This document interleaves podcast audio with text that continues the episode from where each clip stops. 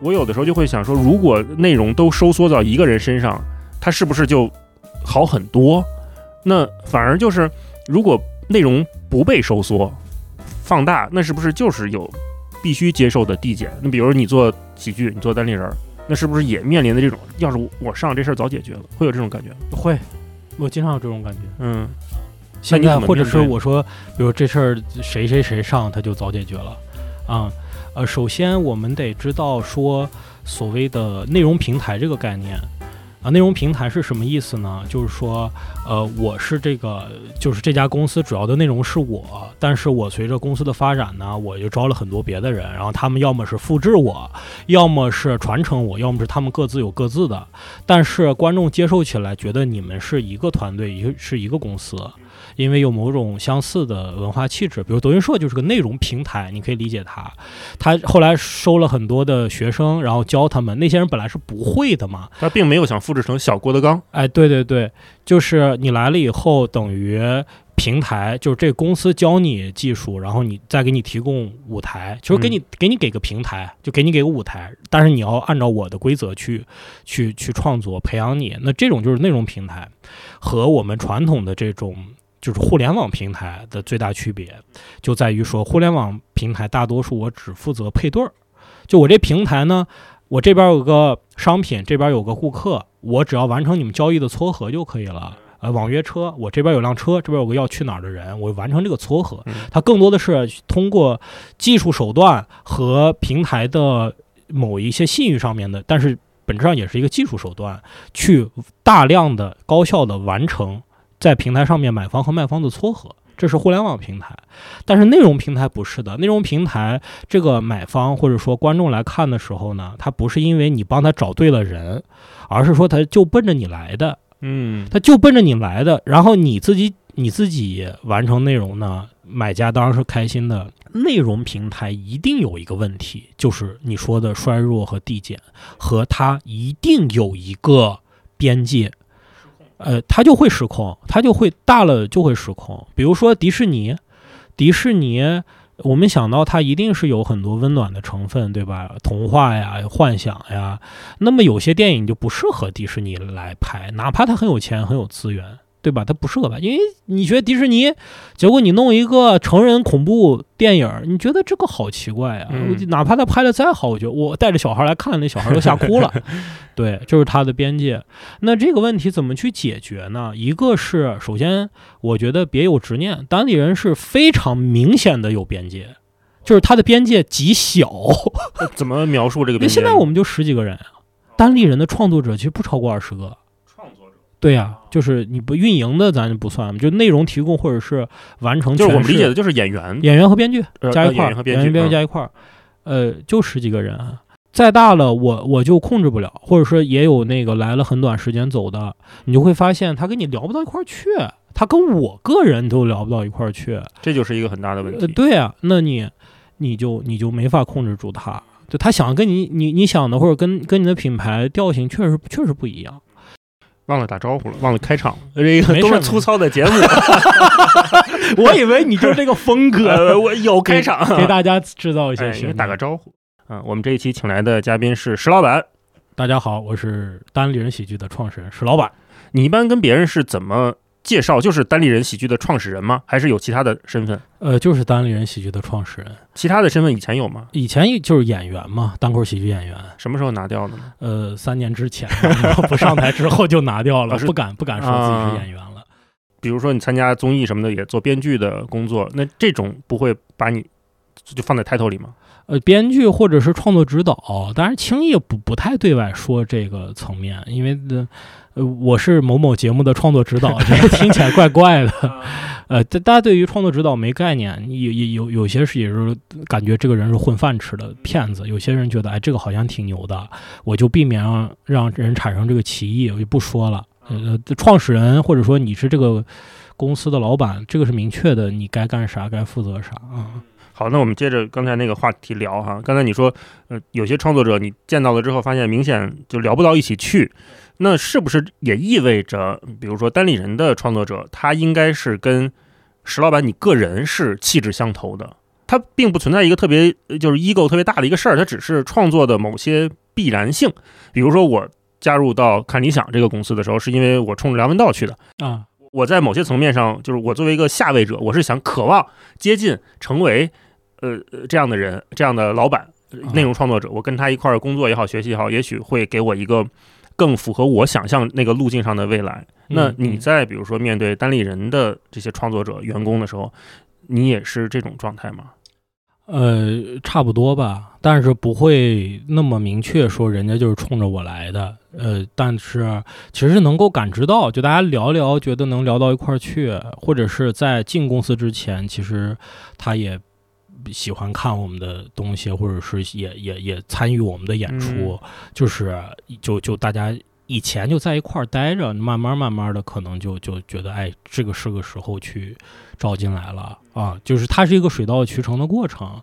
对我们从来不会去，呃，远就是很很远的一个人，我们觉得他有某方面的价值，然后就跟他聊聊那个呃签约啥的，那种大概率成功不了，成功了也也也持续不不长。嗯嗯这可以理解为是你的谦虚嘛？因为就像我说的，一个内容创作者和另外一个内容创作者相吸引，彼此之间应该是会有一点点的那种呃互互相羡慕或者想成为的倾向吧？你觉得是没有吗？就是在单立人这里面没有吗？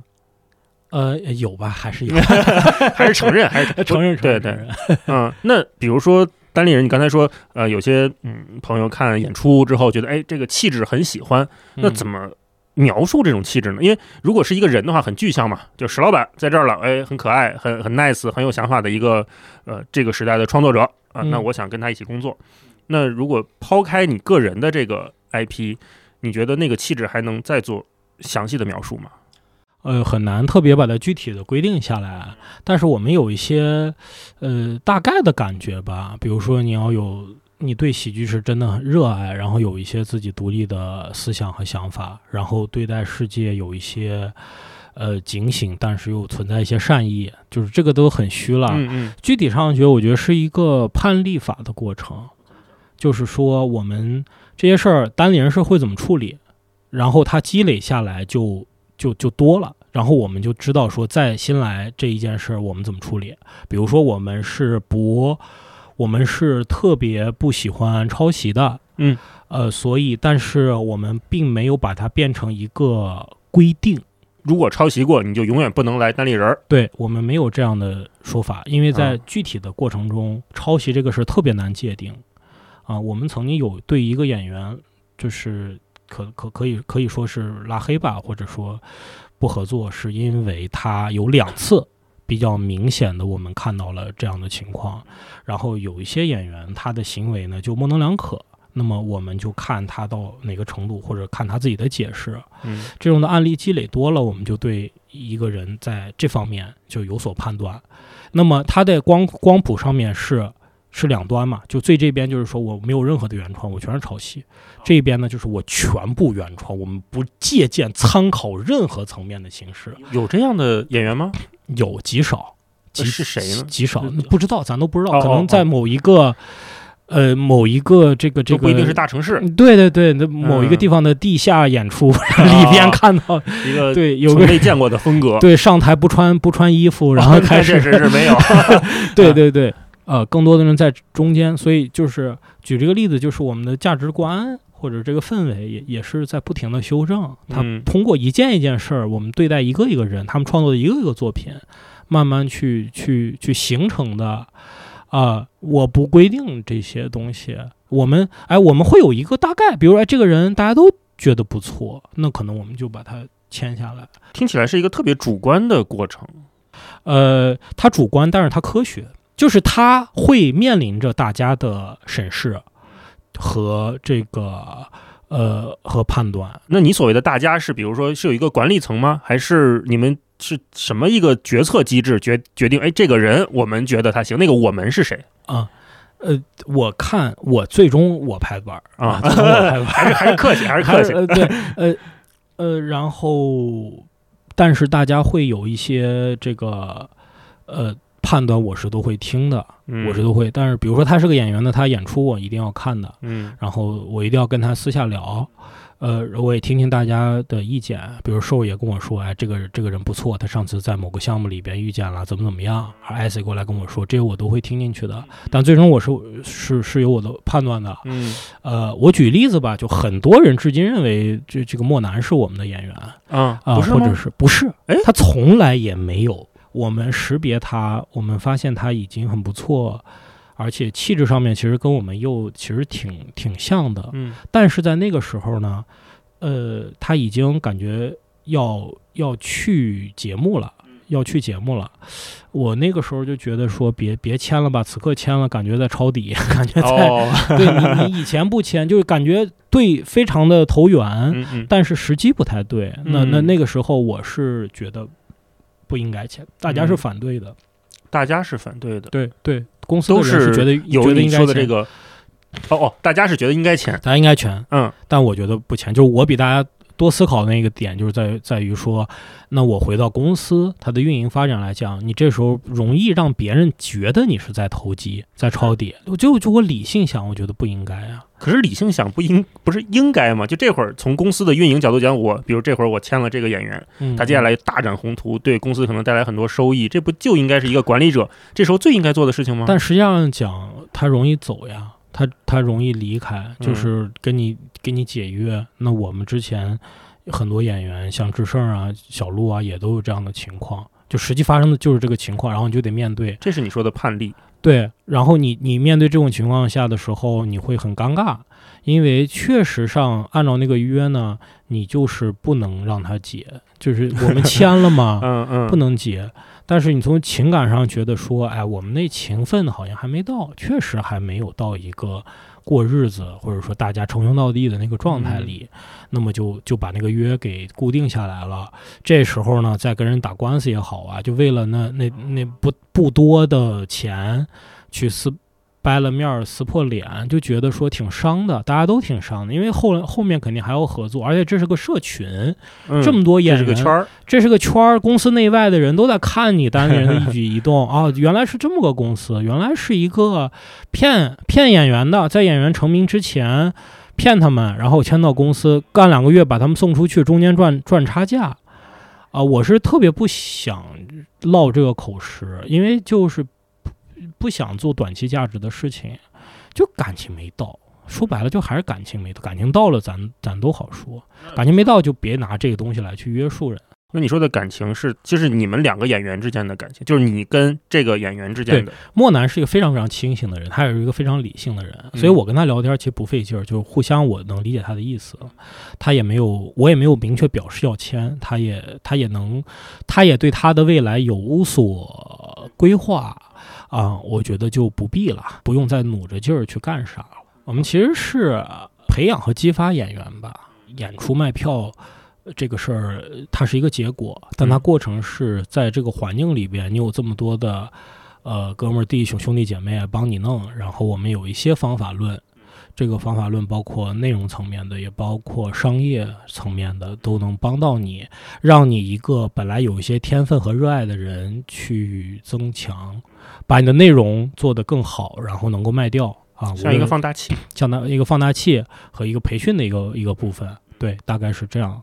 你说你是一个，更像是一个这几年像一个内容的辅助者，对，我就帮助创作者，帮助创作者，就是从单立人的角度看，也是在做这件事情。那你本人，你个人在做内容的方面，就就台前的不多了哈，台台前的逐渐变少，大家也很很很关心你，几乎没了。几乎没。啊、所以那天你们那个当趟开业，你上台，大家还都很激动，啊，嗨，是吧？你嗯那你面对这种激动和期待，会有一些摇摆吗？说，哎哎，大家好像还挺挺喜欢看我，要不要再再写写，再演演？没有，完全没有嗯完全没有，啊，完全没有。那个舞台不吸引你吗？呃，舞台不吸引我啊，舞台不吸引我一直都不吸引你吗？啊，不，现在不，现在不吸引我。从什么时候开始不吸引的呀？量变引起质变吧，就是你你刚开始演，吸引你是因为你你觉得，呃，你做这件事情别人有才华，然后你写的东西好笑，嗯嗯然后大家喜欢，观众喜欢听，你就得到了满足。演着演着，觉得那个满足感就没有那么强了。嗯，然后我的表达欲本身不是那么高的一个人。嗯有些人他讲段子是为了想要表达自我，我对表达没有太大的执念，后来就不演了。然后不演的时候，呃，刚开始觉得挺。有有一些觉得说，哎，是不是有点遗憾呢？后来发现呢，其实表达这件事儿不需要，不一定要给那么多人看。有时候你自己想有一些想法，有一些观点的时候，其实你给身边那些人就看就行了，啊、所以之前我也聊过一个事，想过一个事儿，就是你看朋友圈有些人喜欢发一些很情绪的东西，啊，但是你那个情绪，我不知道你的那个朋友圈有多少人，可能他的朋友圈可能就几十个人，这有可能。但是你像我，我就不会发，因为我觉得不不定谁看见呢，对吧？你几千个人，我我朋友圈几千个人，我发个情绪，今天好郁闷，嗯，怎么了呢？这不是你有些人跟你没关系啊，你都你你那都你管他呢不是你，我就不喜欢看见我一个完全不熟的人的情绪的情绪，我不知道该怎么处理。我该安慰他吗？还是我该跟他底下给他几个拥抱小绿人儿，给他发一个？可是有些东西你看到，你不需要对他负责呀，就过去就过去了。你为什么会有对这个东西有这么大的？哎呀，我们生活中现在信息太多了，全都是那种过去都过去的，就是人会麻木。嗯啊，呃，有些有些人啊，你看我以以前有那样的朋友，也都都不算朋友，偶然认识。然后你看他发朋友圈，你觉得这个哥们儿要有自杀倾向了，但是你你看到了，你又不能说你装没看见，过去了。他毕竟是个活生生的比较严重了。对，但是你不知道该怎么去帮助他，因为跟你太不熟了，对吧？我们现在呢，这个朋友圈啊，或者这个社交媒体的这个界限变得很模糊，你的很亲近的人和你完全八竿子打不着的人，他在你生活视野里边占的权重甚至是差不多的，这就不对劲儿。所以我就把他们都屏蔽了，或者我自己也不发。嗯那就回到这个演出的感觉，就是如果我真的有一些表达欲，居然还想表达的话，我嗯值不值得给这么多人说？值不值得把它变成个段子，给那么多巨多的人去嗯表达？他们能不能真的理解我的情绪啊？不一定，很多时候他理解不了，理解不了。那你面对的这种怀疑，不应该是所有演员都要处理的，所有表达者都要面对的问题，对吗？有些人表达欲强，他把这件事情说给很多人听，这件事对他很很有意义，那他就不在乎啊。而我觉得那件事没有对我没有那么大意义啊，所以我我就尝试，比如说有一些想法，我固定的发给几个人，后来发现呢，你就发给那几个人，他们给你的回馈就够了，那你不必嘛，对吧？比如说我之前有我我对播客有一个事情，我就发给你。我发给了李叔，我发给了寿爷，还有谁？就基本上就这些，然后得到了不同的反馈。哦，我觉得这个问题就得到了一个很有价值和深度的探讨。那你说，如果把同样那段文文字发到朋友圈，一堆人骂我，肯定。嗯，你想想，我这朋友圈一堆播客从业者啊，你他嗯不了解前因后果。明白。那史老板还大放厥词，自己的播客做得好，然后现在开始指点江山，看谁也看不起 啊？干嘛呢？不就自己做 这个付费播客，牛什么逼呀？拉黑，呃说到这儿，大家微我五十，我把那段发出来。哎，微我三十，我发，还就没这，对我我其实说回来，呃，两个两个问题，刚才你说让我想到还挺好奇的，一个是，嗯，一个是关于刚才你说你发过这段话的，我怕我一会儿忘了，话先放在这儿。另外一个就是，当你不上台做表演，或者是脱离了这个一线，啊，呃，一段时间以后，你会有那种嗯。担忧嘛，就是那我还凭什么指导别人创作？就是我的一手经验，也许是在三年前了，啊哎，那是不是大家关心的东西变啦？或者现在大家有什么新的进进步，是我在台下作为一个内行观众看不一定能完全体会的。呃是，是呃，比如说，我记得期末有一次跟道长聊天吧，他就说到，就是上台讲这个三年前的三三年之间的段子，啊发现大家不太想听这三年的事儿，啊呃，明白明白，他就觉得我是一个类似于有点儿哎煞气氛的人，那以后我就不讲这个了啊啊，就类似于这种东西，你你会觉得经验就缺失了吗？或者是拿什么去说服呢？比如我我我举一个我自己的例子啊，我为什么做文化有限，就是因为我开始到了看理想之后，给梁文道做编辑，给马家辉做编辑，去所谓的指导打引号的指导他们的做内容的时候，我是毫无信心的，因为我既不是学新闻的，也不是学中文的，然后也。就是虽然干过媒体，但也是非常的半吊子。我觉得我自己非常非常不专业，嗯我没有信心去做这个工作。那么我唯一能想到的办法就是，我把这个工作从头到尾我做一遍。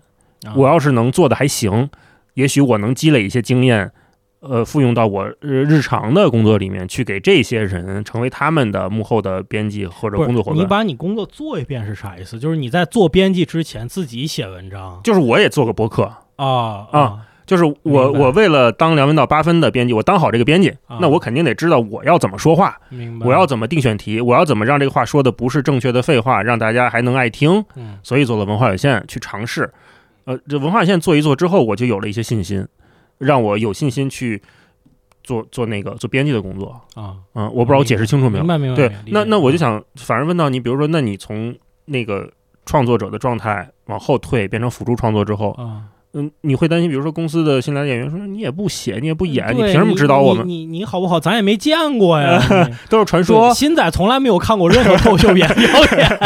啊。对，那 嗯那就是如果我作为一个你公司的员工吧，嗯，我就想说，那史老板，那就你就是创始人，那你仗着你是创始人，你牛呗啊啊？那就是面对这种，你会有天人交战吗？比如说，你会呃想，哎，员工会不会觉得，哎呀，我没在演啊？或者是哦你在给别人做指导的时候，你会有这种担忧吗？说，哎呀，我是不是那个一手经验已经没那么足？有有有有，而且去肯定一手经验没没有他们足。你是怎么去面对这种啊，困惑的呢？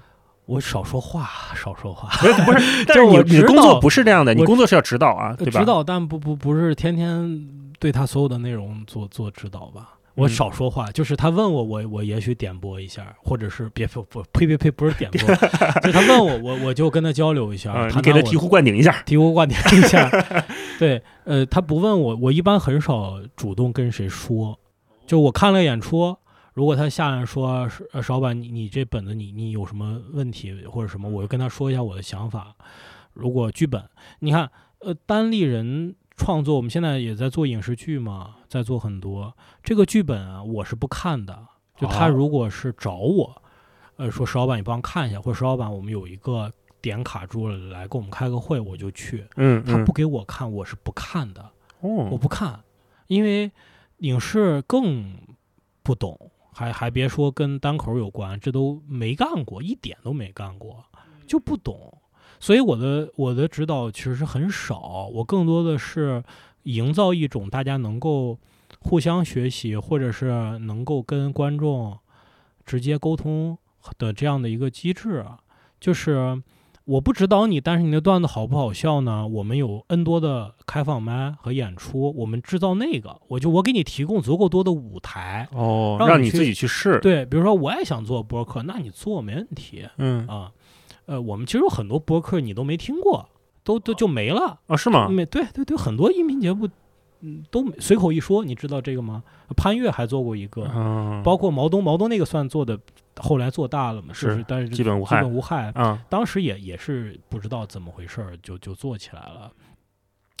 呃，你们做吧，做接受观众的这个反应反馈，再改就行了。我是能够我的指导可能更多的是这方面，就是给大家营造一个好的氛围，但是我很少提意见。这是你作为一个管理者的自觉吗？还是我一个是懒得弄，一哦个是就是不说不到点儿上，说不到点儿上，你自己懂啥呀？你你你有那么多喜剧跟别的不一样，喜剧的标准特别简单，就是人笑不笑嘛。你弄一个都是大家都觉得不好不好笑，那就不用我说啥。啊？就是贼好笑，那更不用我说啥。他评判特别的简单，哦，所以他是有一些工具理性在里边的，我不必多说啊。还有一个就是，比如说你写的剧本呐、你直接给拿给甲方看，人家提意见就得了呗。这甲方不懂啊。甲方不一定不懂，比如说有剧有编剧，人家就是导演来找我们写哦写本儿，哦，这种甲方或者是或者哦是或者是广告广告公司来来跟你说那个那呃，来来来给你，他不懂，但是他我说完之后，他还该提意见提，他不会因为说这这不某某品牌特斯拉找我做广告，哎，我不看了，石老板石老板说行，那我不看，那不可能嘛，嗯嗯，因为他的角度是站在他那个商业的角度去提。呃，我昨天听说一事儿，我我还觉得说有有所思考，就是某公司它是有一也是有一堆脱口秀演员，但是他们做广告的时候是不让那个演员直接跟，就是这些编剧就他们要写这个本儿，但是不让这这个这些编剧直接跟甲方对接的，它中间有一个类似于他们的商务或者经济啊转述编剧的意见给到甲方，他再把甲方的意见拿回来给编剧。这样其实问题就在于，这些编剧他没有办法直面真正给他们付钱让他们写段子的人。对中间的这个转述会有折损嘛？对啊对啊嗯转述会有折折损，而他们没有办法真正意识到，说我作为一个创作者，我这个东西要卖钱，我卖给那个买家。他对我这个东西是啥意见？我我有气我也得受过一次，觉得他傻叉不懂，呃，我也得直面看到他有多傻叉，并且我我我值不值得我继续做这个事儿，对吧？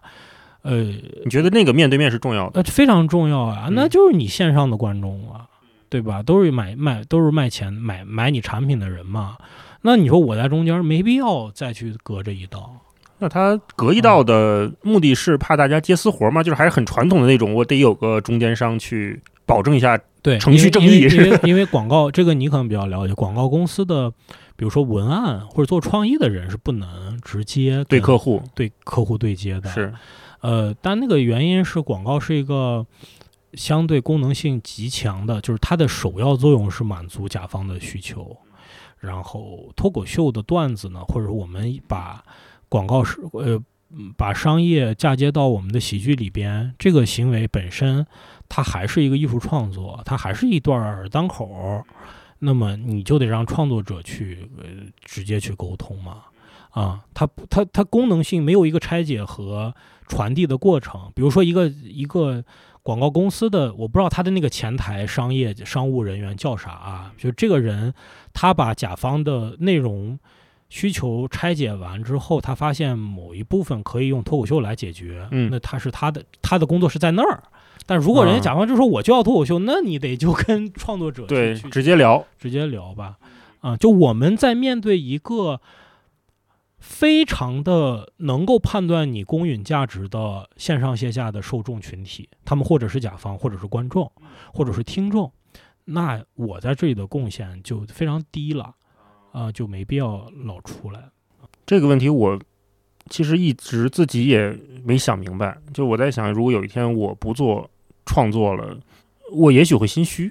嗯嗯，嗯，我还没有你这么自洽和自信。不是你心虚，关键如果你写不出来，或者你都你对创作这个事儿本身没兴趣，那你心虚的情绪你就得接，你就得去消化它。你要是说我能创作，我特别有动力创作，我现在为了钱我没创作，贼心虚，对吧？那是另外一个层面的事儿。嗯你得首先你得接受，我就是写不出来了。嗯，你咣当出门被车撞了，就剩一条腿，你就得接受，我现在就一条腿，我是单立人了。哦，这么个单立对对，然后你虚不虚，这是另外一个层面的事儿。嗯，啊，我现在就是写不出来，我硬写嘛。那那那那，我觉得哎，那你？虚不虚呢？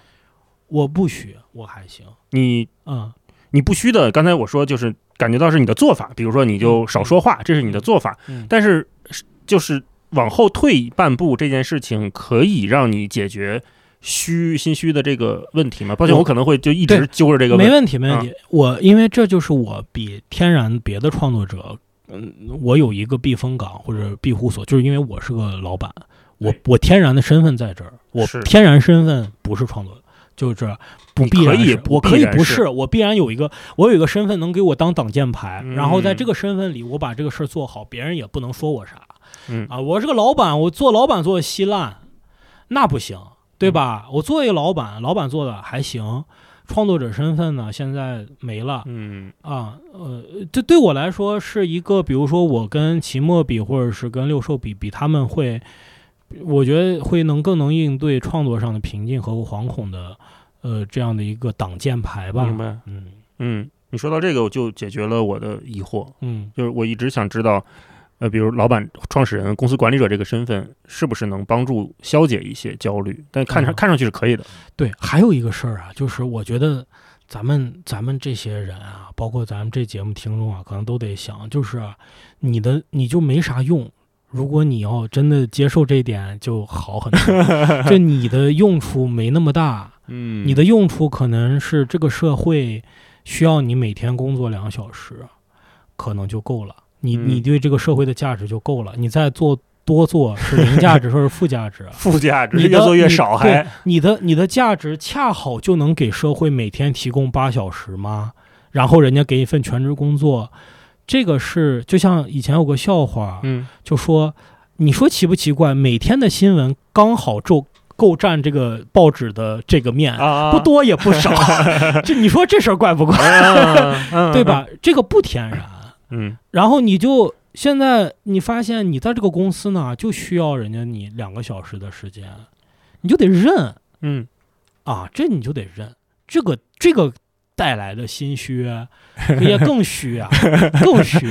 嗯 那甚至是不觉得是咱们这一代人此刻的，就是一个大课题，就是嗯你怎么面对这种层面的虚无，你的价值感没有那么强，每天感觉在在做无用功，特别容易被替代。但是闲呢，你又闲不下来，对，对吧？闲得很心慌啊。闲了又心慌，干又没价值，然后呢还要赚点钱，对这个就把人给逼死了。所以心态上得调整一下，我觉得。嗯，啊，你想过下一份工作会是什么吗？就如果有一天单立人不管是怎么样，就觉得特别好，被收购了，嗯。可能变现了，或者是某些原因，嗯、可能不做了，或者你离开了，嗯，你有想过你的下一份工作是什么吗？因为这个问题我想过，哦。呃，我在来现在这份工作之前，在一个互联网公司，就是压力很大，基本上每天晚上呃就是可能一两点睡觉，然后六六七点醒，醒了之后发现群里有七八条在艾特我，啊，嗯就是工作是这么个节奏，嗯、很焦虑。然后到了现在呢，之前是冲着道长来的这份工作，到了之后觉得哎很满意，我觉得对我的成长和给我的自由度很宽，嗯、我也学到了很多东西。我现在我的个人非常个人的一个困惑就是，我不知道我的下一份工作会怎么样，我会怎么想象我的下一份工作。呃，就一是没有你说的那个挡箭牌，二是我也好像还没能接受你说我这一个人就对社会没什么大用，好像这个事儿嗯我也没扭过来，所以那我觉得先你先扭这个，再 所以所以你想过这个问题吗？呃，这就是首先我就是还是在扭那个，就不必不必有工作，也不必觉得你一定对这个社会有价值。那你怎么活着呢？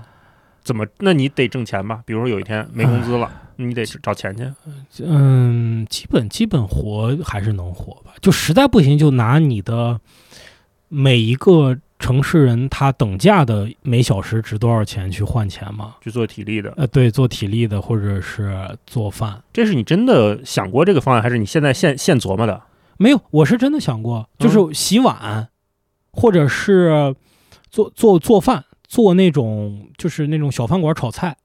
啊、相对它那个其实也比较比较流程化了有 SOP 很清哎晰，SOP 很清晰，或者是洗碗、洗碗、拖地啊这些，不敢说完全 OK，但是我脑子里是有画面的嗯啊。我我现在有有有在看一些那个博主，他就是个厨师啊，或者是他就是个开大车的，我看他的生活状态，去想象如果有一天我得去干这个，我做一些思想的，我现在在做一些思想思想建设吧。真的啊。对对对对，所以有一天会在大车的司机的那个驾驶舱里看到你，也是有可能的。呃有可能的，有可嗯能的。呃，有有些时候是你主动选择，还是你被迫、你被动变成那样而已。但可能，我觉得，呃，我我更多的可能就待着吧，就啥也不干。然后，待得住吗？你你自己是一个很能待着的人吗？呃，我我在努力，就是嗯你你你在努力，就像你你有些人为了学英语，他努力背单词。我现在在某部分的努力是让自己努力待得住，这都是技术，这都是要嗯习得的。那天咱们一块儿吃饭，你说啊就是玩游戏这个事儿，就啊对你来说玩游戏是，哎，我今儿得该该到我玩游戏得玩游戏了，但是你并不享受那个玩游戏带来的金流或者是什么的。我现在好一些，就是咱们上次聊天的时候，可能是我比较状态差的时候吧。就前两天吧，也没多久啊，两两周哎，以前。我就恢复可快了。哦，好的好的，不但是那天跟你们聊完，我觉得状态也好好一些。对看看。这些人，我过得还不错。啊对对对，没有没有没有没有 没有，嗯而而且因为那个时候还还在之前那件事情的情绪里边嗯多一些，是现在能我回到一个正常状态，嗯说说待着的这个事呃，儿，对，呃，真正的职业方向想的特别少，因为就是没有啥机会，没有啥啊机会是没有？就是没有什么好的工作机会啊。嗯，对于我们来讲就更少了。你们是指就是做创意工作、做内容工作的、做嗯文化产业的人啊，嗯那这个世界居然你都连单立人我都完全干不下去。单立人哪怕有俩仨演员，有五个员工，我就能干下去。嗯你想，如果到那一天，居然单立人就就破产了，不让我干了，那这可能这整个这个文化市场就会已经缩到，嗯，对吧？对，干别的也悬了。别悬了，因为老板的好处啊，各位就是在真正的大的危机情况下，他是那个最后，最就是他他是能保住自己的，他是守阵地的，他是守就是他，各位就是这个就是很残酷的。为什么老说这个打工人就是命运多舛呀？你你你昨天是个阿里 P 九，现在说开就开了。但是他总有这个公司总有一波人，他能力也一般，但是永远不会被开掉。我就是那波人，你知道吗？听起来好气啊！对，但对不起，sorry，没嗯没办法。但当然那个是极端情况了，所以我对于自己会干啥想想象是少的。但嗯如果那个东西真发生了，或者是没等它发生之前，可能需要一个新的创业机会，或者是我也在看一些方向。我觉得大概的方向是跟单立人做的事情应该在本质上是类似，但它可能不体现为喜剧。因为单立人本质上做的事情是解决了一部分当代人的焦虑，那么他们的焦虑是不是有通过另外一种方式能够解决？比如说内观呀、正念呀、啊什么郊游啊、买彩票啊，买彩票呀，是不嗯是能解决？那我我我从这个市场需求出发，看看还有没有什么能做的事情。嗯啊，你本质上讲呢，大多数文化产品它都不是买的那个东西，而是它背后的某种价值观和情绪价值啊，对吧？那一个盲盒那玩意儿，你说值多少钱？嗯，成本你算它成本的没没几个钱，但是啊满足了大家的无论是收集欲呀，或者是潮流文化呀，或者是那种呃打开的惊喜感呀，它嗯背后是那个，你抓住那个，而不是说局限于说做盲盒这件事儿。对，我觉得创业者可能干干就想想你这个事情本质上它是啥，它到底解决了呃受众的哪些焦虑啊？一个人想要去缓解他的焦虑或者精神上缺失，这是刚需，但他看喜剧绝不是刚刚需，看喜剧绝不是刚需，各位，呃，中国有一天没完全没喜剧了，大家也会快乐。他会找朋友聊天，他甚至会更快乐，不一定。啊，呃，他看看直播，去去 街上，他可能不快乐，但是他也也许幸福。啊，对，就是啊是本质上是为啥呢？呃，我倒不是说喜剧会以就是某种某种某种高压不让演，我考虑的是喜剧本质上它是艺术嘛，艺术在它发源的情况下，就是在某种程度上解决了人对当下的焦虑。呃，我们在狩猎之前会在壁画上画一个呃狩猎猎物，比如说野牛的图样，嗯或者是在狩猎之前，几个人打扮成野牛的样子，是为了呃让我们做的这件事情更有确信感和计划性。哎，我要打一个东西了，那个东西长什么样呢？我先给它画出来，嗯，画一遍，或者说我演一遍，然后呢，有一个人扮脸狩猎的呃人，有俩人扮演野牛，哎，嗯咱实操一遍。它是先天的一种非常工具工具的我们思想的外外延或者是嗯具象，呃。呃，随着人类生产生活，这东西它抽象出来成为艺术了，它也不再在壁画上画了，它变成了一幅画了。呃，但是你看，你回归本质，它解决的是非常确定的，呃，这个这个实际的问题，生存问题。生存问题。就是我要打一个东西，大大的，挺可怕的。我现在把它画一遍，我这心里就安有点底，有点底。嗯所以艺术能不能存在？各位喜剧一会不会一定有？没什么东西是一定的。嗯，这玩意儿咋一定？什么刚需啊？没刚需，没脱口秀之前大家也不听脱口秀，对吧？有了，现在变成潮流文化了，那明天、明天就别换别的了，嗯，对吧？他不解决问题，如果他为了艺术而搞艺术，对，他那就没没劲。我我其实看过一本特别好的书，是杨美的一个老师他的一个教材，他的一个演讲集，就是讲他怎么样让自己的学生去做做作品。他的写法呀，他其实是一个社会学家，嗯或者说是一个社区工作人员。他干嘛呢？说，哎，我们现在就要去做一个作品，讲外来务工人。那么我先干嘛？我先去调研中国到底北京哪有外来务工人员，他们居住环境是什么样的？一个房间几个铺，是在地下还是地上？那你说这跟社会学家干的事是完全一样的，写的都是数据啊，都是是大白话。然后我们在想说，在这里提取一些元素抽象出来，做一个展，让大家去看。嗯能够引起大家对于这帮人的关注。整个的这个过程，真正的创作和创意的部分是最后那一下子，前期的大量工作、调研，包括他让他学学生去访谈那些那些务工人员，做笔录，然后转文字，然后再去把它提炼。这个过程是一个非常确实的，跟原始人在狩猎前往壁画上面画画牛是完全一样的一个过程。是一个朴素的劳动。它是非常朴素的一个劳动，嗯对，它是有意义的、有价值。最后那个呈现，它是艺术，但它过程完全不虚，特别实际，解决特别实际问题。所以咱们搞搞搞文化创作的，就得想你的这个链路是不是还在？如果为了那个搞那个，你看了一百个展，你你你要做第一百零一个展，你的方法是看了一百个展。然后你觉得当代他们的表现手法是这个这个这个一堆，我也声光电，也也弄一 帮啊堆一堆啊嗯挺厉害，写一堆人看不懂的放话放在前沿门口，嗯，对吧？然后出口出卖高价的华而不实的纪念品，就搞这些的话，我觉得你就脱离人民了，就 脱离群众，去脱离群众了。嗯做老板这件事情听起来有不少的好处啊。嗯，你有那种就出租车式的焦虑嘛？出租车司机的焦虑，就一睁眼欠欠人一天的份儿钱，啊。你一睁眼可能有十几个人指着你过日子，十几个人，共四十多人。啊，四十多人。刚才说创作者，呃呃，四五十人指着你过日子，对。那种焦虑会影响你吗？对对对，你好像你刚才都没怎么提，有有一段时间有。哪段时间？疫情期间，啊？那时候只出不进啊，那是焦虑的。但是呢，呃，后来就是狮子多了不咬，债多了不愁，嗨哦，真的是这样的，是这样的。因为哦你就想清楚一件事儿。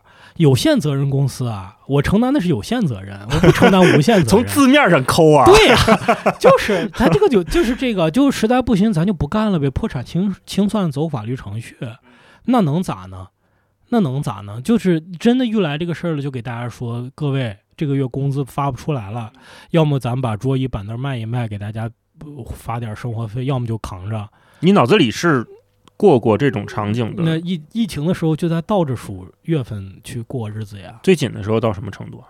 不最紧的时候我就知道，再持续下去多少个月之后就关关关门。算过账，对，就是此刻再往后推，我虽然此刻说要不减薪呐、裁员，我说别，咱们算总账，就是嗯现在我按按时跟他发按正常发。发多多少个月之后，这工就完蛋。我说那就这样，就是在他完蛋之前，咱就给大家正常发钱，到他完蛋那一天，发到完，蛋为止。发到完蛋为止。嗯哦，哎，那这个事情你会跟员工们去说吗？比如说有的，比如跟你关系比较好的朋友会问：“哎呀，最近这一这这几年咱也没什么演出，嗯嗯，怎怎么弄啊？”你你这种东西会跟大家一起分散一下，还是你就完全自己扛着说：“哎，不用担心，我有办法。”那你是哪种处理方式我觉得我不也不会跟大家喝迷魂汤，啊？嗯，然后呃也不会跟大家说，也没人问我啊，没人问吗 没？有人问我。哦，啊、那个时候咱回归到三年前的时候，也不知道这玩意儿能能能几几几天过去，对呀、对吧？谁知道一弄弄那那段时间间你会觉得孤独吗？或者就有点？那你总得跟某些，比如你跟跟财务得讨论吧，跟合伙人得聊吧，啊，跟投资，人得说这个事情吧。那那那你是通过他们来分散自己的压力吗？哎，有些东西分分散不出去，我有时候会把这事儿想特别的这极端，怎么极端？就是我会把它跟我人这个人的未来挂钩，就是就是就这个公司的未来生死，对生死，我想可能这就是我的命运，就会把它变得很大。然后那个东西是没法给人聊清楚的，就因为它不是个技术上能够解决的事情。就是你总有一种命运感，哦你觉得哦，天变了，这个这个疫情来了，我，一切都不一样了。嗯然后我就感觉我是一个，呃，一个婴儿，然后叭叭叭长到现在，然后再往前长，我我的时间宽度变成了我这一辈子，然后嗯跟这个大时代的。呃，怎么样媾和？怎么样？呃 呃呃 勾纵联合，呃，对，怎么样去呃，在这个时代里边处，然后发会发现可能未来没有想象那么好。我会经，我会我会在最最差的状态的时候，是嗯。把自己置身于那样的一个情况里边，而就就完全忽略了日常生活每天的柴柴米油盐，其实是不好的，嗯你虚了嘛，活太虚了。嗯，但是有时候你看这个时代，有时候不断的让我们得得得得锤炼，就是总有一些非常影响，啪一下就就就就就影响全人类的事情这的发生，你不嗯。得不把你自己置身在一个一个一个大大的大潮里，嗯对那玩意儿你没法跟别人聊，我觉得嗯，就得自己自己扛，也没啥办法，因为扛了就好，或者那个事儿它。久了，你就又变成你的新的背景背景背景颜色了，而不是一个新，就是一个朝你脸打来的东西。嗯就它成了一个新的惯常，新的呃日常工作。嗯，对啊，你会觉得把怎么说，就是你你个人的这些决定跟自己的这种宏大命运放在一起，命命运跟宏大的时代放在一起，会是一种解脱吗？就是反正这事儿我也没办法。其实不是，是不好的一种心理状态。因为我觉得可能跟一个东西有关系，因为从单立人产生之之日起，他的每一次进步都与这个时代和这个产业的呃发展嗯，有关系。可见的，比如有几次是那种里程碑式的，就是首先是脱口秀这个东西在国内的兴起，嗯，我们眼看它从完全没人知道到到所有人都知道，几年的事儿。呃，两三年的事儿，哦，好快。呃，就很快嘛。嗯啊我们成立的时候，吐槽大会第一季还没播，嗯呃，脱口秀大会更更没没没影儿呢。对，呃，我们现在想。就什么？哎呀，那个时候想我们做千人剧场，那就多那厉害。什么 现在就想，那就随便一卖就是。随便随随便便。对，嗯呃，这个就是宏大，包括做做做 Sketch 也是嗯，，Sketch 又是一个从零，从完全没有人知道对，到到这么大，然后还有一些，比如说从从小鹿最后得了呃奇葩说的亚军，齐墨得了冠军，寿爷得了最佳编剧，新仔得了亚军，就成成为了这个饭圈文化，成为了流量 啊、然后哎呀。这个某某著名导演，以前想都不敢想的导演，今天要请你吃饭，嗯呃，置身在这样的特别大的事儿之后，你就习惯了这样的视角去想问题，你嗯就觉得说，此刻的一件事儿是不是又是一一样这样是的事儿个机会。是个大的机会、大的转折。后来就发现，其实嗯不是，就是哦后、后面发生的任何事情都没有你最早那几件事儿影响大，哪怕它看起来很大。就新仔夺冠，嗯他给公司带来的收益是很大的。其实说实话，但是它对我个人的影响，或者它对整个行业的影响是很小的。这时候你就你就很错愕嘛，就为什么这件事情好像有更大的冲击感到来的时候，你的情绪没有那么大的波动，或者是那种那种，就像就像这个疫情一样，是你的那个阈值已经提高了吗？比如说你经历过刚才你说的，比如说小鹿、期对这些，是是是所以再遇到类似的嗯就不会让你那么激动。，对对对，阈值提高了啊。然后，但是你就有时候就就就就习惯把自己置身于一个大环境、大时代去想问题。你后来发现，哦，那些事儿其实都不会再发生了，你也不会因为那些事儿产生那么大的冲击了。哎，你就会更接地一些。嗯，那你刚才说到一个，比如说跟这些特别著名的、以前想都没想过的导演一起工作、一起吃饭，嗯，人家请你吃饭，邀请你去，嗯，那个和你曾经或许有过的梦寐以求的那个瞬间一致吗？符合吗？还是觉得嗯，就也就如此？嗯，一致啊，就是他的那个可能比我想象还要还要狂野。哦，怎、么讲？那你不不没有想象说，狂野？就是你一个从这一个团队没有一个人干文娱的，没有一个人在、嗯 你说在单立这个人是吧对，然后隔了五六年，你把你的演员推到了这个国家最好的节目的最最最牛逼的位置，嗯你跟这个国家最合最最牛逼的人在合作，嗯这件事情，在我初中、高中开始喜欢听相声、喜欢喜剧的时候，在我最狂野的梦里都没不未曾出现过。对啊，未曾出现过。所以你会对这种时代大事非常的在意，会拿它作为一个尺度。对，因为你就在这样的过活啊。现在你的心理上面的焦灼，也是因为那时时代不在了，没有这样的事儿了，或者有，它也对你没有那么大冲击现在二零二三年六月份，对，此刻就是这种感觉。那你怎么应对呢？也其实应对了很久，就这个情绪，情绪自己自洽了很久。嗯，我我觉得也呃关注当下，嗯，做做饭，做 做做饭，开开车，扫扫地，包括跟你跟你上回聊，其实有启发，就是你说，哎，我们做一个呃甘肃的自驾活动，这个是一个挺大的广告主的一个活动，对你来说是可能是今年最大的一件事儿。对，我我当时我当时一念头想说，这这事儿在单立人呐，都我都可能没听说过，嗯嗯但是想你牛逼啥呢？你自己，你自己又自己又干成了什么事儿呢？这不都是你你就是我自己对扪心我自问，嗯，就是嗯你看现在很多事情都是都是你的这些同事他在干呀，这跟你是老板没关系啊。嗯你凭什么觉得人家那事儿不大？那你又干成什么大事儿了呢？哎哎呀，我就觉得说，那其实就是心态的变化。嗯所以我后来就开始，就那个过程开始去，去去琢磨一些更更小的事儿，比如说现在可能会跟某一个演员去就他的一个作品去讨论，嗯呃，就就就是也也不算指导吧，但是会去做一些很小的事情，或者会研究一个呃这个这小段子怎么写的问题，啊、就是他那个呃他不产出啥东西。他不不会一下就就是石老板再做一个英明决策，挥斥方遒，天地合一，啊，呃，拍个板做个啥，这个事情就又让公司再活五百年，找到了第二曲线。没有没有那些那些东西，嗯，没有任何的执念，而是专注当下，做每一件每一天你该干的事儿。嗯对这个过程大概有，其实有有有一年多的时间啊。那你现在还会在想着刚才你说那种宏大的生命的时代的节奏吗？不会了，不会，现在我现在不会了，我现在完全不会了，我也不在意那些事情。你好像从了一个特别大的地方到了一个很细微的，你说跟对面一对一的这个演员去讨论段子，对好，像到了一个非常具体的。一旦这个时代过去了，你剩下的东西特别的少。嗯，你嗯个人留下在长在你身上的那个东西，特别特别有限。长在你身上的是什么？有一点点幽默感，嗯有一点点管理和创作能力啊，也就这了，也就这了。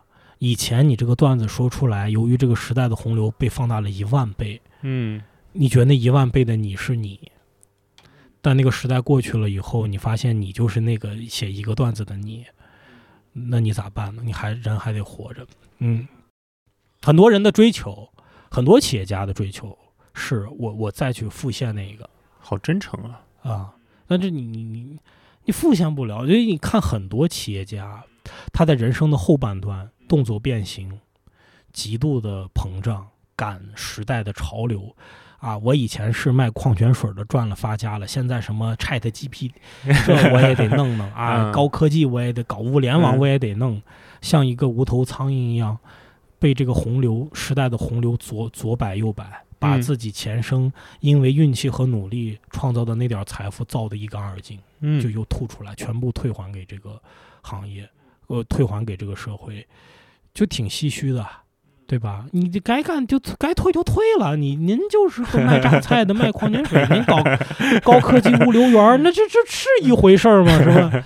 嗯甭那甭这样了，但能全身而退的人很少，嗯，嗯。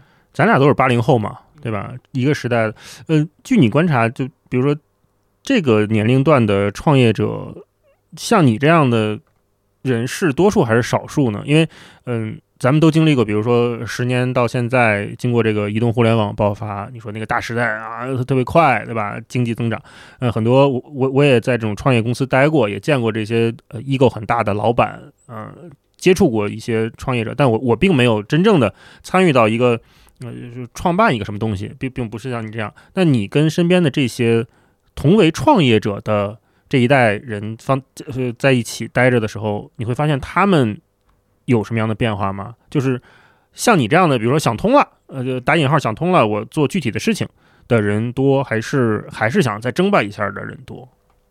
我不太跟争吧一下的人交交太交流，啊那朋友圈应该有一些，嗯，你能看到他们的状态吗？现在嗯，大概能揣揣摩。什么样呢？这这么老换，就感觉老换哎，对，这这这俩月在弄弄这个，那俩月嗯就就又忙别的去了，又又开始研究别的去了。嗯，我身边的创业者呀，有时候聊啊，呃，是什么呢？嗯就是他跟上一个时代，咱其实都没赶上，咱其实没赶上那个创业洪流。是什么时候？就是互联网互联网对呀、就是互联网是一大波，新浪、搜狐那会儿，新浪、搜狐是一大波，移动互联网是第二第二大波。但这两波，那移动互联网现在也是八零前七零那一代，就是对 old 70后差不 money，多对那就那牛那些 new money，那些现在算 old money，那时候好。快啊！对对对，嗯呃，呃再往下以降的这些人呢，其实啊，这个创业像是一个，更像是一个，就是干了个买卖儿，就是他不是个什么创业者拿投资上市那个逻辑，啊就是我选择在家门口开个饭馆儿，对你开你弄了一个有六个导游的小旅行公司。咱们见面，你说说你的行业的事儿，我说行业的事儿，现在我觉得大家是这个心态，就是我能够还觉得能说得上话的创业者是这样的啊，呃，这个词的语义应该会发生一些变化。创业者就是我们都不敢，我现在都不敢叫我创业者，我他妈干公司都干六年了，感觉还是拿这个东西给自己找借口，说是公司不赚钱，哦，公司规模不大，这个是因为你是创业，您都干段六年了，不是一直都在天使轮。对啊，别闹了，你就是干了个买卖儿，这个嗯买卖大和小的问题，嗯大家一定要清晰这个。嗯您就是纽扣厂、拉链厂，呃，这个这个旅旅小旅行公司啊，小游戏机厅，就是这个。哎，就是这个，然后小企业主，我们都是小个体工商户，小个体，小个体，小老板，就这就挺好，嗯这学回归本质。所以他那个光环没了，光环没了之后，其实大家聊的也就比较务实了，就是聊聊你这个行业怎么样啊，我这行业怎么样呀、是抱团取暖吗？还是真的会有一些建设性的？没啥建设性的意见，没法建设性。前几年还会说什么大家聊聊出一个新的方向啊嗯什么的，现在没了，这这这都这这都很很困难。你经过那个 前几年那个阶段，你有最膨胀的时候吗？比如想单立人，哎呀，我要做成那样那样那样就牛逼了。迪士尼呀、哦，真的这么想过我这？这两年我也已经改皮克斯了。也也可以啊。哎，现在又不行，皮克斯也达不到。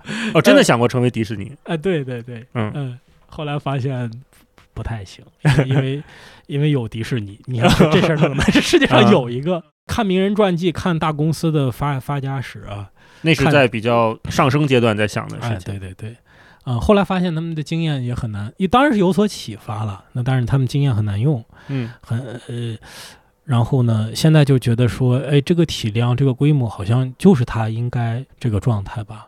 我但还行，我算一始终比较清醒的，而且因为毕竟有一个我们这行业规模最大的公司比我大一百倍，他一直在前面，我就大概知道说，我我我不在规模上有所奢望吧，因为就人家比你大很多，而且眼见你这个演员一个一个的就迁到那边去了，就特眼前的事儿你解决不了，你还想什么迪士尼呀？你先解决这个问题吧，你公司空了都快，咋整？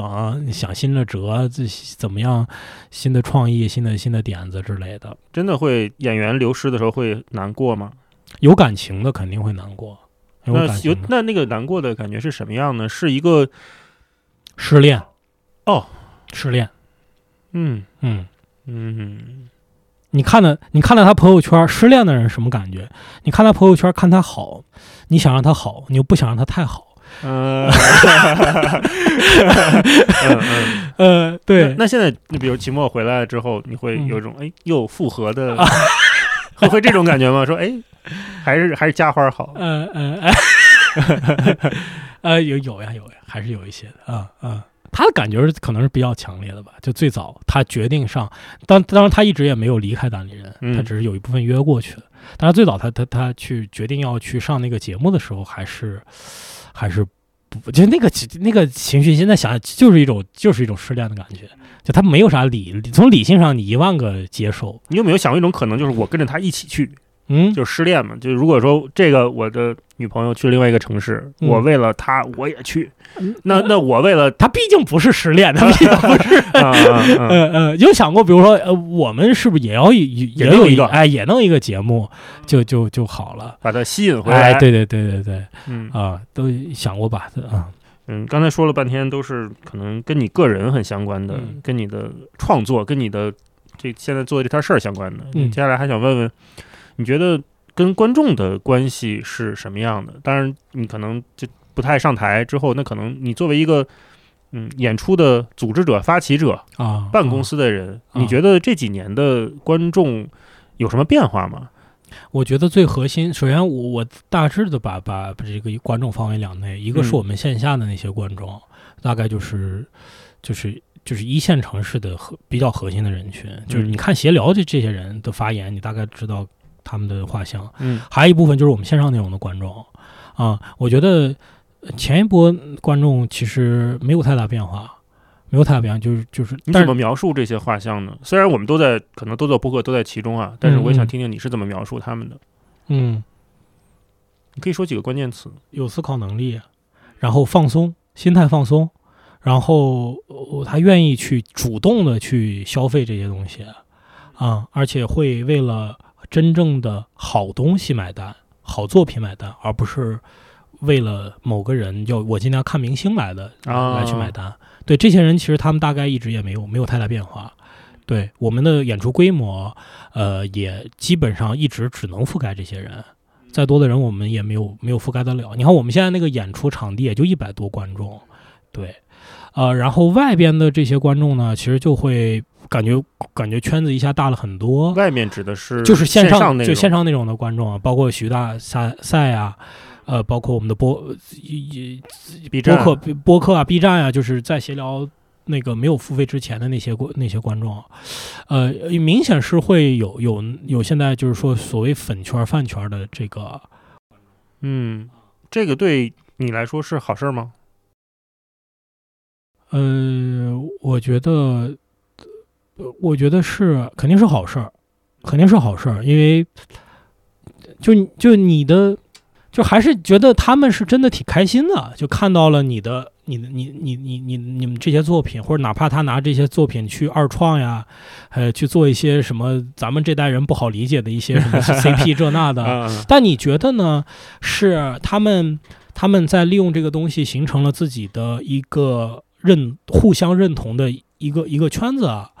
呃，这个事儿，如果我是一个年轻人的话，我会觉得非常开心。有这个圈子，有这个圈子，这这个感觉是非常非常好的，是彼此嗯认同。因为大家现在就缺有些时候缺失认同感的。你作为他的一个你的这个作品或者这几个人作为他认同感的一个标的吧，让把大家聚起来，让大家能聊，互相帮助，互相取暖，是一个非常非常好的事儿。我看他们那些个，比如新仔的观众会在门口排队的时候互赠礼物。我赠我我我我做了一些，比如说印有新仔头像的饼干，你做了一些印有哲华呃 头像的明信片 嗯，互相赠送。小女孩，哎，我这个给你，你这给我，咱聊建群，好互相拍照，特别好。我我哎，我觉得这不就是我们年轻时候喜欢这帮人喜欢航模，这帮人喜欢摇滚，就是这样。嗯，bring people together。Bring people together，这这个是是一个是一个特别好的事儿，嗯而且他们是自发的。嗯，哎，你说这个，我想起来，我上次是看谁的专场啊？应该也是，哎，是毛东还是教主的专场？呃，出来之后呢，就看到几个姑娘，呃，拉了一横幅，啊，对，然后我说，哎，这是干啥的？然后他们可能还认识我，说一块儿拍个照。我一看那个横幅，什么协聊几几几几几群，啊啊，我说哇，你们这还有横幅啊？你们还能聚在一起？他说我们每周都聚，我们每周就约海底捞，约一块儿玩儿，然后一块儿听协聊、打卡什么的。对对我，说，哎呦，我没想到一个节目的影响力能这么大。你帮助大家识别出来这些人嘛？这些人嗯共同，他们有共同的价值和三观，但是以前没有这个节目，他们不认识。现在有了这个，他迅速打破了一些屏障，让大家聚在一起了。对，啊这是画像嘛？那他们有变化吗？这几年你观察到的？有变化，就是年轻化嘛。然后他有些从欣赏作品到到更更纯粹的，就是欣欣赏欣赏人欣赏人。然后他们的呃表达方式和跟你互动的方式也也产生了非常大的变化。嗯，但总体上讲，还是我觉得都比都蛮好的，也都蛮蛮理性的。都是让你觉得挺好的变化。嗯，都挺好的。有让你觉得不适应的吗？我肯定不适应，我现在也不太适应，现在也不适应。对对对，嗯呃，就是签名签字儿，然后这个签签二三三四四十个，就手就手就麻了。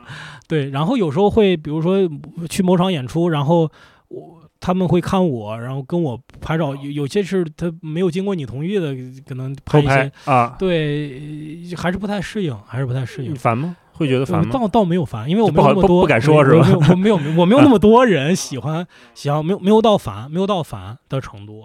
我跟他们会聊，就是聊什么？呃呃，就是聊你你怎么怎么怎么怎么知道我们的，或者你在哪儿？有些很多外地的，对，为了一个演出看演出哎对对对，过来的。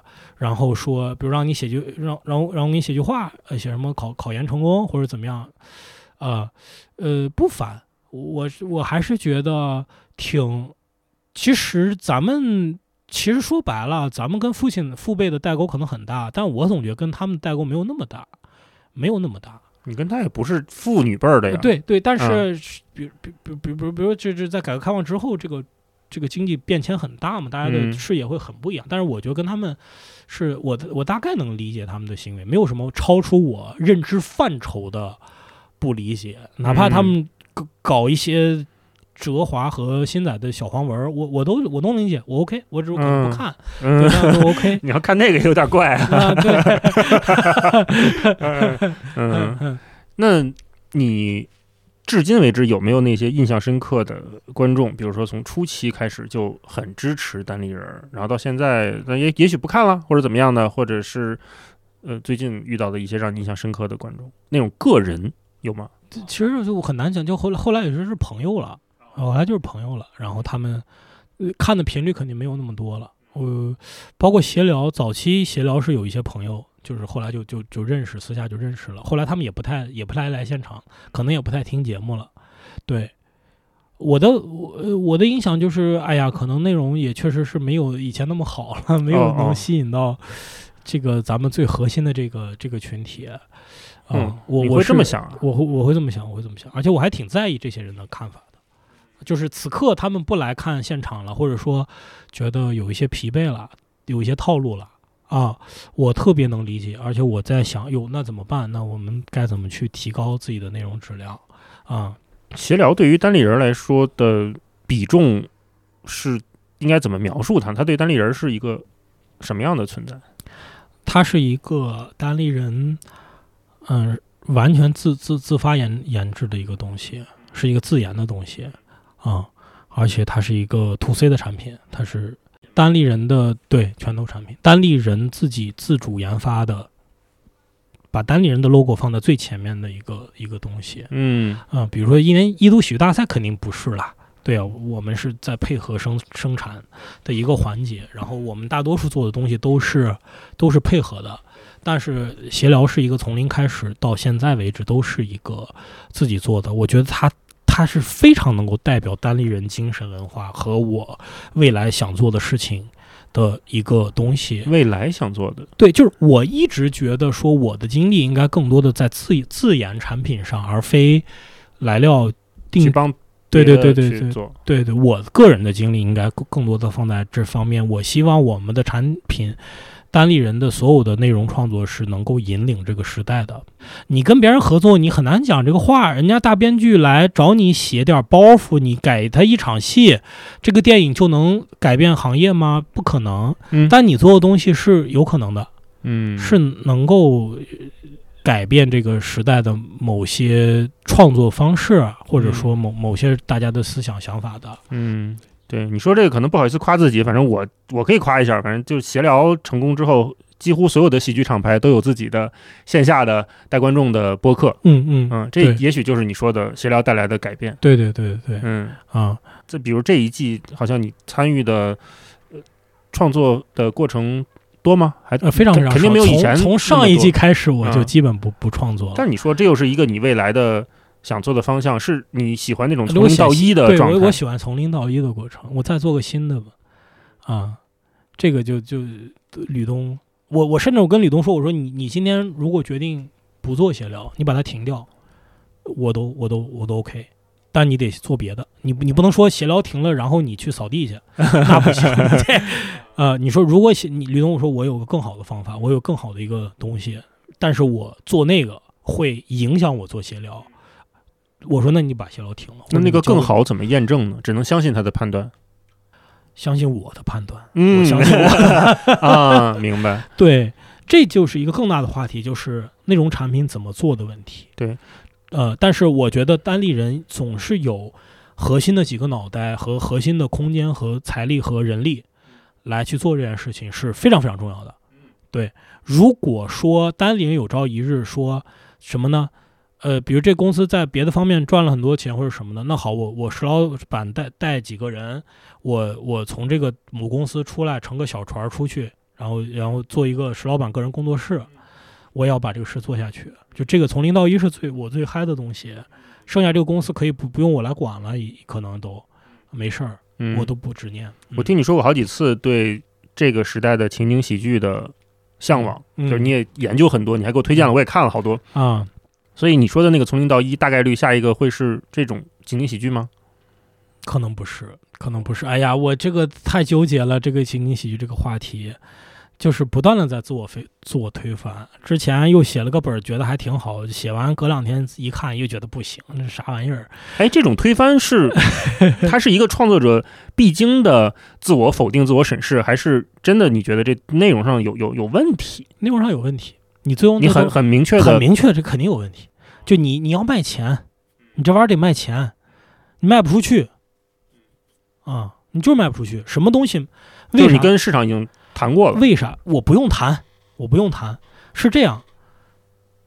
你做一个剧，咱就说这个剧，剧它有剧的标准，嗯它要经过平平台的审批，因为它的后续的商业模式，观众怎么看，他怎么去分广告分分成，这东西是有一套标准的，你得满足那个标准。然后观众看剧有他的审美需求，你不能跟他审美需求太太一样也不行，太不一样也不行。嗯大概有百分之三十的不一样。太一样，你就是 nobody，你就众众生之一；太不一样呢，他就根本上打破了这个他的观影习惯和商业模式，不行，你你没法理解了你不你无法理解了，你得你得大个大概好个四好个百分之三十到百分之五十。我做的东西，我觉得好百分之十，它不到，这么精确啊？呃，对，它不到百分之三十，那那百分之二十哪儿来呢？不知道，这就是问题，我不知道从哪儿来。你会有身边的同样，比如说对这个话题好奇的、想创作的人，你有你有那种可以跟他们一起聊的机会吗？或者这种人多吗？没有，就是就没有。没有作品能聊，就是这个本子写的好不好，我我可以找我的找找我的身边的朋友，什么什么都都提意见。但是其实它不是本子的问题，本子你得演出来，最后形成那个剧能卖钱才叫产品，这整个是一个很大的话题啊，所以你没法跟人聊。所以你的你的下一个东西是啥呢？大概是这样，首先。这就是给所有创作者去聊这个概念哈。第一，你写这个东西是不是你特别有创作欲的啊？呃，如果你有创作欲的东西呢，你当然就可以做，但是它可能不赚钱，但是而且它也可能大多数人不感兴趣，所以你要知道，你要是想满足自己创作欲的东西呢，你就别指望它同时又能赚钱，又能那个，又能又能这个有很大影响力。这个东西基基本上很难兼得，嗯所以你自己得认可。OK，然后你去看观众，如果你站在观众的角度说，我我没有创作欲或者我没有创作执念，但我很关心观众要啥，那你就一定要知道说观众要啥。第一是你这个东西它满足了他某某些情绪价值，你满足不了他的物质价值，对吧？你他的情绪价值、精神价值，你满足嗯哪个哪一种？第二，他在什么时候去听你这个东西？他是上班上下班的时候听，还是晚上看剧的时候听，还是刷手机的时候听？你要知道它的使用场景。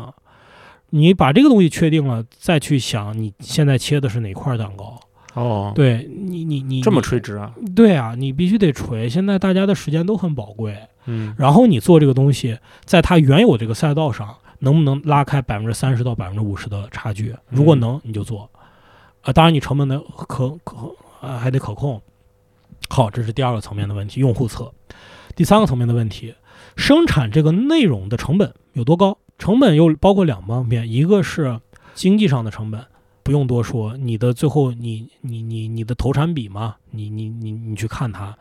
第二个是它的这个产品的生产的空间到底有多大？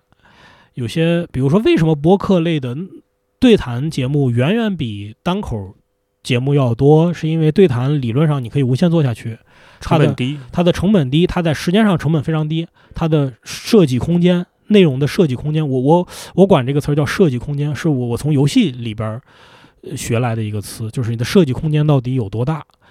呃，对谈类的播客节目的设计空间是海量，是近近近近乎于无穷的大，闲聊是非常有限的，协聊是哦很有限的。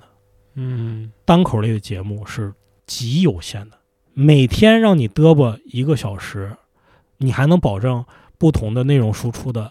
全网可能只有呃梁文道老师、梁文道老师和姜思达老师能做到，姜思达也是周更，啊 这是周更。对，对，那这个设计空间就有限这。还不是喜剧呢。你刚才说的是单口喜剧，喜剧就没法做。那那你看，我们回到闲聊，为什么当时要做这个形式？就是哪怕它设计空间小，但是加观众之后，它的设计空间就会变大，因为观众提供素材。对，因为加观众这个好像也是你提的。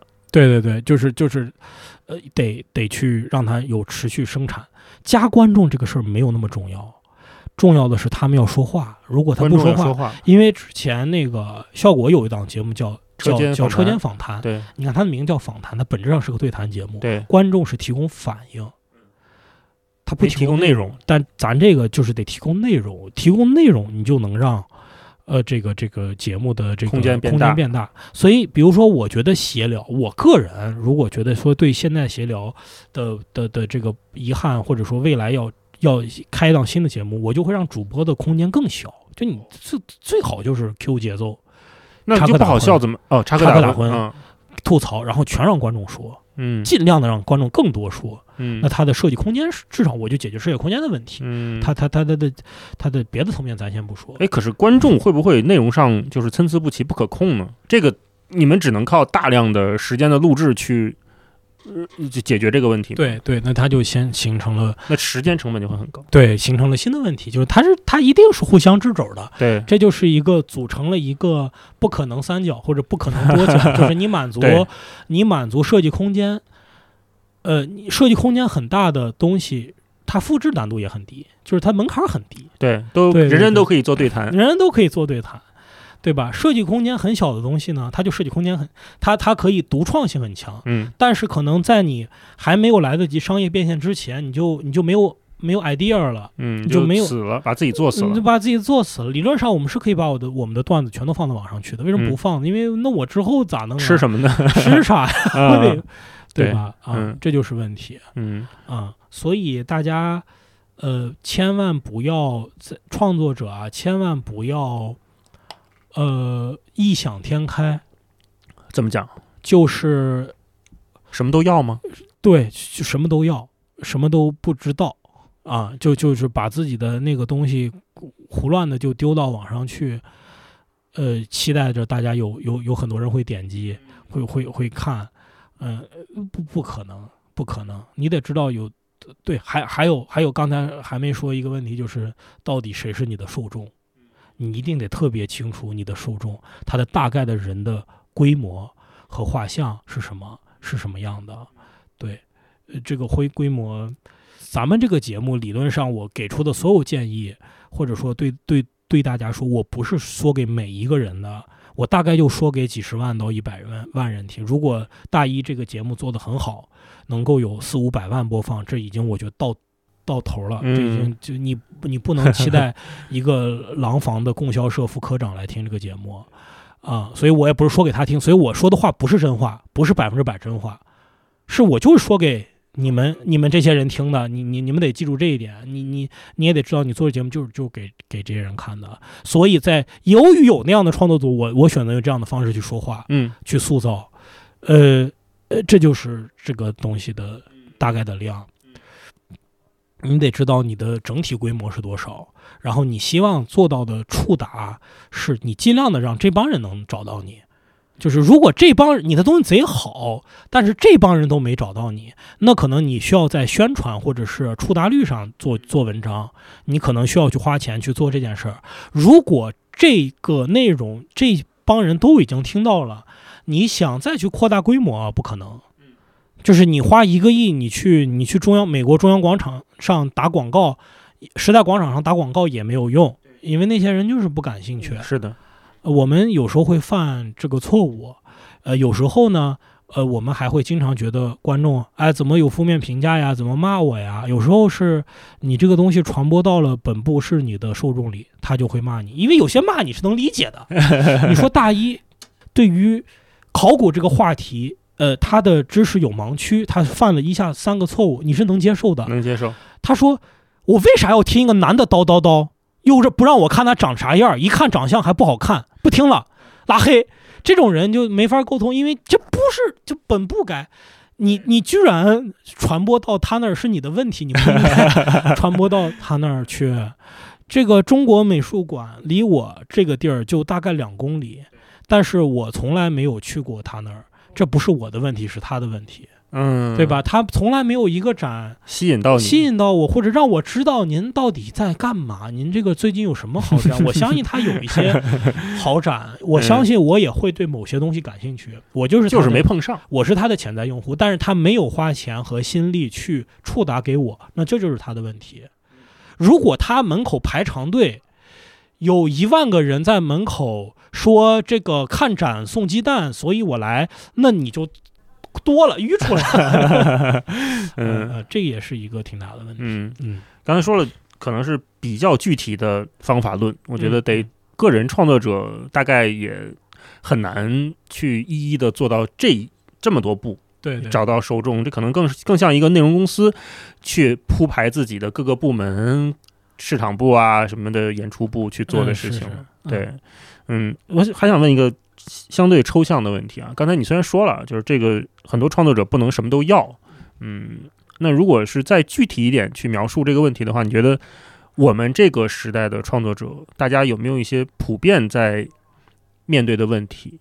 就是很多创作者面面临的一个问题，就是觉得你的表达应该被听到，嗯啊，就是你的观点、你的情绪应该被听到，会导致什么呢？这个这样这个期待会导致什么呢？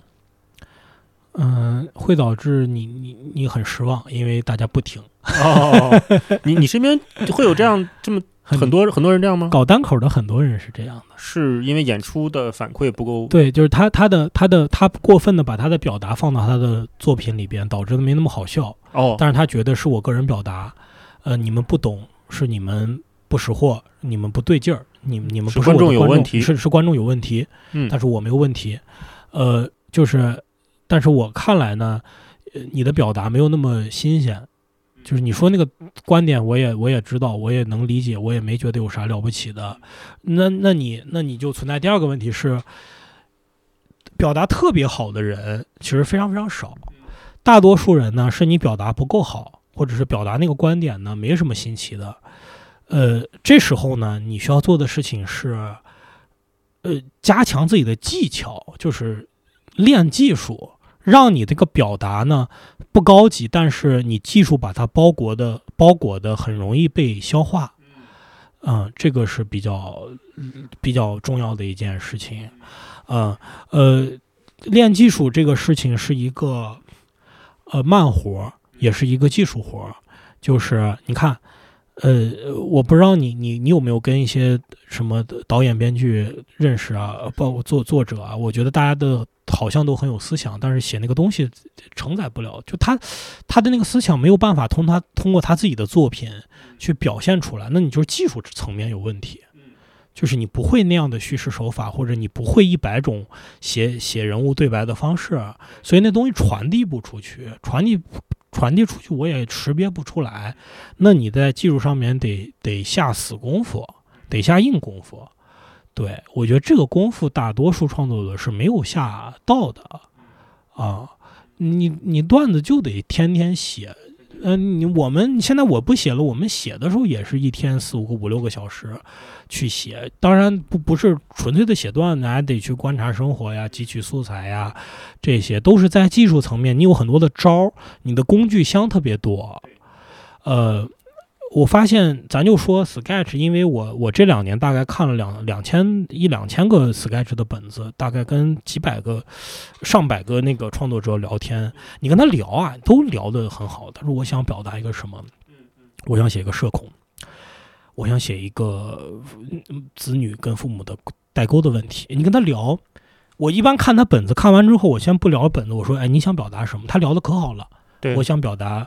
这个呃，一个社恐，还有我身边就是很多社恐的人，我也是个社恐的人，所以我要表达社恐。但你看本子写的很烂，那我就得从技术上给他去解决这个问题。我说，你看舞台上面基本上你得靠行动和语言去去去组织，呃，组织这个这个故事的演进，对吧？但是社恐有个问题，它本质上社恐是不行动的。啊，所以你在舞台上怎么表现社恐呢？有一些方法，就是你写一个虚拟的，写这个社恐脑脑脑脑内的景象，内心的内心的景象，嗯，这是一种逻辑。还有一种逻辑呢，是你此刻让这个社恐必须得干一件事情，在外界上给他一个巨大的压力，必须进这个 KTV 包房，对他必须得进这个。那么他的压力足不足够强？他的压力得足够强，这是第一。第二，他为什么一定要做？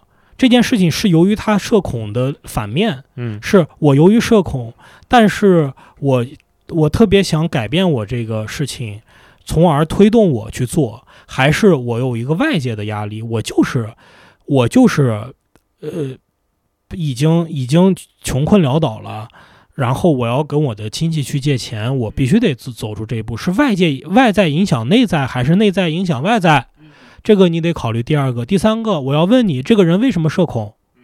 社恐只是表现，社恐造就的原因可能很多种。有些是就是在同事面前社恐，因为自卑，因为工作能力不行；就是在异性面前社恐，因为自己长相不出众，对异性惧怕；就是在自己的长辈面前社恐，是因为觉得跟他们是两代人，自己内心深处是一个 gay，但是不敢出柜。嗯，你看。你就得分析，社恐只是表现，它背后的成因不一样。嗯，你就跟他拆解，这些就是技术啊。嗯，你的表达，我要为中国千千万社恐患者写一个大作，那是你的情绪。但是你落到实处，你发现这个事，这事儿没想明白呢，没想明白，很多细节的问题。然后，如果定了，它为什么是个 KTV，不是一个网吧？为什么我们这个 KTV 的舞台要这么摆？这边要留几个桌子椅子，让你有个坐的空间，是因为你在你在改变自己形体和地位的时候，可以帮助你去描摹内心，所以这边有有有座位。那为什么我的结尾要这么收？有没有别的手法？这个人到底是进去好还是不进去好？他在门口里边传出了歌声，那首歌是什么歌？这就是千千万万的细节。嗯，每一个东西我们都是。推敲才堆出了这样的作品，这些技术大家是没有仔细想过的，所以眼高手低是很多创作者一个特别共通的问题。嗯，你技术层面达不到，有些有些搞播客的呢，我觉得有一个这个是我朴朴素朴素的价值判断，就您声音特别不好听，搞播客，您声音真的不好听，不悦耳。那你要不上点上上声乐训练是吧？就我不知道有没有那种啊，练练播音呐、或者是有些有些人我就听不清楚他说话，他有些口音就什么字儿咬不清，你练一练那个，这是很实际的问题。您再来搞啊，就这个说的多了，反正总结一下，就是说，第一，你的表达是不是是不是值得我听到？第二，嗯如果表达没有那么高级，你要去技术把它包裹的很易易消化对，才行。那你得练技术。你觉得如果是比如说我们三年之后再录一期这个对谈，你觉得哪些回答会变？我希望我的答案能够更简洁吧，或者现在我其实很多是感觉，或者是某种某种环境的描述。我的一直的一个一个愿望是，我说这些东西，更多的人都能都能明白，就更少说术语。今天我说了几个术语啊，什么内容平台、设计空间，哦，还有什么呃有做解释了，内容有平台不算术语，不不算术术语，可以。呃，我我是嗯想再能简化一些。嗯能够把这事儿说的大家都更能理解一些，我觉得那个是技术啊。我现在觉得我讲东西已经比三年前要少一些术语，或者是是会 更朴素一些，更普通一些，但我觉得它应该能再普通一些。我觉得蛮准确的。你说的很多东西蛮准确的。嗯嗯嗯，嗯我一直觉得这个搞文化艺术是应该最能大家应该最能理解的东西，它没有任何的技术上面的门槛或者啥的。对，所以希望我能够更更简洁吧。行，那今天这一集谢谢史老板来做客，哎，聊谢谢了大一老师。嗨，谢谢谢谢你 来支持这个刚刚起步的小东西。嗯，希望我们都能在接下来的不管是什么样的舞台上，都能看到你的作品。啊，好好好，哦我也希望有那一天。行，那那就那这期就录到这里。好好嗯好，，跟大家说个拜拜，拜拜，大家拜拜，再见再。见。